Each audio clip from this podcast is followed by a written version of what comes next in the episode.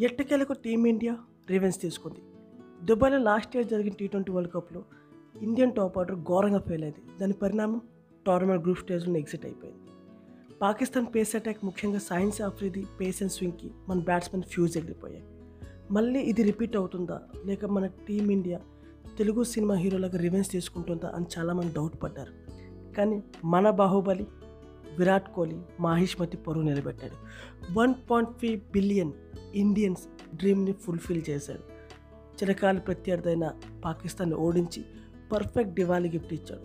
Thank you so much for Virat Kohli and thank you all for listening